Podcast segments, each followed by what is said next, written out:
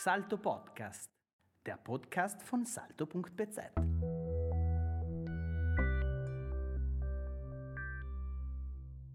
Es ist ja tatsächlich so, das Laurinslied spielt Z Tirol, also in Tirol. Also es gilt als das Nationalepos, heißt man es einmal so, der äh, alten Grafschaft Tirol. Das äh, geht hauptsächlich auf Ignaz Vinzenz Zingerle zurück. Aber immer in der mittelalterlichen Tradition. Und der Zingerle selber, der Zingerle selber, der sich damit durchaus auseinandergesetzt hat, hat gesagt, also es ist äh, mit dem Rosengarten Z Tirol ziemlich sicher Schloss Tirol gemeint, nicht? weil das Mittelalter, wir sind 1250 ungefähr, das Mittelalter spielt sich auf den Schlössern ab und nicht in der Wildnis. Nicht? Und äh, König Laurin hat natürlich, der Zwergenkönig Laurin hat diesen magischen Rosengarten, das ist wunderbar, aber das war ein, ein Bild der damaligen Zeit, das hat zur, zur fantastischen Dietrich-Epik gekehrt. Ne? Also solche fantastischen äh, Abenteuer äh, ist in der Heldenepik gang und gäbe, vor allen Dingen in der rein epischen Erzähltradition. Da war Südtirol ja durchaus, ich brauche noch an den Iwein zu erinnern und an die Iwein-Fresken von von Schloss Rodeneck, das war damals absolute Normallektüre auf den Ritterburgen. Ne? Und nicht umsonst macht die Familie Findler, wie sie sich, äh, wie sie sich äh, Runkelstein baut ne? und in den Hochadel aufsteigen will. Ne? Nicht umsonst machen sie Zimmer für Zimmer mit, äh, mit Heldenepik. Ne? Da haben wir sie ja, da haben wir ja die Triaden und da haben wir die, da haben wir das, das, das Christianzimmer und so weiter und so weiter. Also diese Tradition war damals, die ist aufgegangen bis 1500 äh, ohne Punkt und Absatz. Es hat zur Bildung des Rittertums und des, des jungen Adligen gehört, dass er, äh, äh, dass er sich mit dieser Literatur auch auseinandergesetzt hat. In den, in dem, Im Hochadel natürlich auch mit, mit, äh, mit, mit, mit hochhöfischer Epik. Ne?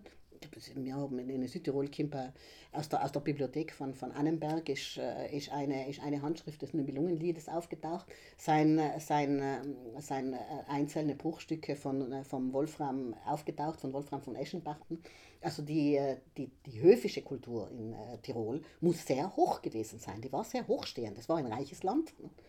Und dementsprechend um den Landesfürsten herum, solange also die Nastenburg Tirol, klar, aber äh, um, die, um den, in den einzelnen äh, Burgen hat sich da ein reges äh, literarisches äh, Leben abgespielt. Äh, der letzte Ausläufer dieses großen, dieser großen Tradition ist Oswald von Wolkenstein. Ne? Und ähm, gerade die Figur des Oswald von Wolkenstein zeigt ja auch, wie international das war. Ne?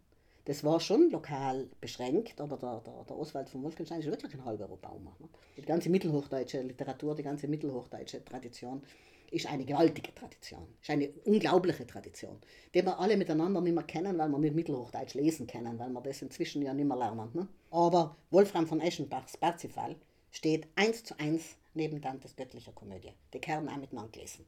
Sie stammen aus, der, stammen aus dem gleichen geistigen Horizont. Und zu Europas Erbe gehört, dass man beide kennt. Kennen die wir alle miteinander. Jede italienische Stadt hat einen Dante-Platz. Jede italienische Stadt hat ein Dante-Denkmal. Welche deutsche Stadt hat ein Denkmal? Ein Wolfram von Eschenbach. Insofern hat Bozen nicht schlecht daran getan, in das Zentrum seines Stadtplatzes Walter von der Vogelweide zu stellen. Also einen Denker des Mittelalters. Einen Denker des Mittelalters, der nicht national gedacht hat. Schauen wir uns, jetzt kommen wir mal zurück zum Laurin. Ne? Der Laurin ist ein mittelalterliches Spielmannslied, eigentlich Trivialliteratur für die damalige Zeit, also Unterhaltungsliteratur für die Ritter. Ne? Gut, da, da, streiten sich der Laurin und der, und, der, und, der, und der Dietrich von Bern und das ist einfach eine Geschichte von einer riesigen Rafferei. Und das hat beim, äh, beim Ritteralter zugekehrt, dass man sich da rafft. Ne? Aber das war noch von, mit, von einem ganz anderen Hintergrund. Ne? Und da, da also der Rosengarten weiter breit viel interessanter ist gewesen, dass der Laurin einen Gürtel getragen hat, der ihm zwölf Männerkraft verliehen hat und eine Darnkappe, die ihn unsichtbar macht. Das war als viel hitziger. Ne? Im Rosengarten, ein guter Name. Ne? Der ist da eingerutscht, großen und ganzen. Ne? Ja, ja, halt eins. Ne? Dass der dann zieht sich über die Jahrhunderte und wird 1850 plötzlich, wirklich plötzlich, Ignaz Vinzenz Zingerer, plötzlich zum Nationalepos von Tirol. Tirol ist ein alter Territorialstaat, ist ein alter, sehr selbstbewusster Territorialstaat, ist alles sehr positiv. Und wird jetzt, und jetzt kommt erste Problem ganz langsam schleichend hinein, wird zur großen Bruchstelle zwischen dem germanischen Norden und dem romanischen Süden. Und das hat damit zu tun, dass sich im Norden der Nationalstaat Deutschland bildet, langsam 1870, und im Süden der Nationalstaat Italien 1860. Und der Nationalstaat Italien erhebt sich ja auf den Begriff der Nation und erhebt im Namen des neuen Begriffs der Nation Anspruch auf die Terre Irredente. Trento e Trieste. Trento e Trieste steht unter österreichischer Herrschaft. Die Österreicher verlieren 1859 die Lombardei, 1866 endgültig Venetien und damit ist 1866 die Grenze plötzlich sehr nah. Also plötzlich haben wir da den italienischen Nationalstaat, der direkt an den Vielvölkerstaat Österreich grenzt. Jetzt haben wir da den Vielvölkerstaat Österreich, gut organisiert, ist alles in Ordnung, ein eigentlich altes Staatswesen, das bestimmte Reformen nicht rechtzeitig packt. Das obsolet geworden ist, in, seinem Stände, in seiner Ständeverfassung hängen geblieben ist. Und auf der anderen Seite einen sehr, sehr äh, aggressiv war man einmal. Es war einfach die, die moderne Idee. Ja, die moderne Idee des Nationalstaats. Italien ist das erste Mal geeint, hat man einen Papst ausgeschmissen ne? und wird ein laizistischer, an, der Französ an den Idealen der französischen Revolution orientierter Nationalstaat. Ist ein Königreich, okay, aber ein parlamentarisches Königreich. Dieses parlamentarische Königreich sagt, wir haben aber noch italienische Bürger unter österreichischer Fremdherrschaft. Und jetzt geht es nicht mehr um Sagen und Märchen und um was, sondern es geht um handfeste territoriale Interessen.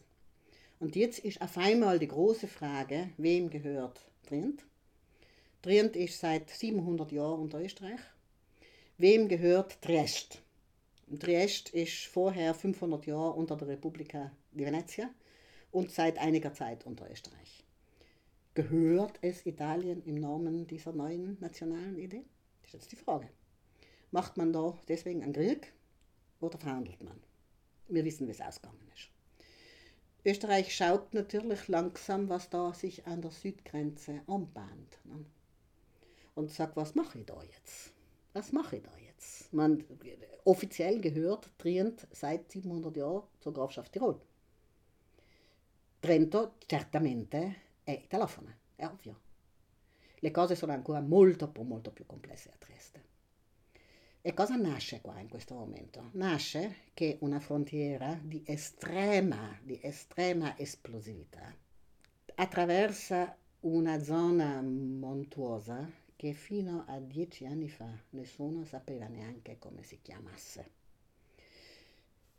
Die Grenze zwischen Österreich und Italien, zwischen dem Kaiserreich Österreich und dem Königreich Italien, verläuft quer durch die Dolomiten. Wir wissen es seit der Dolomitenfront.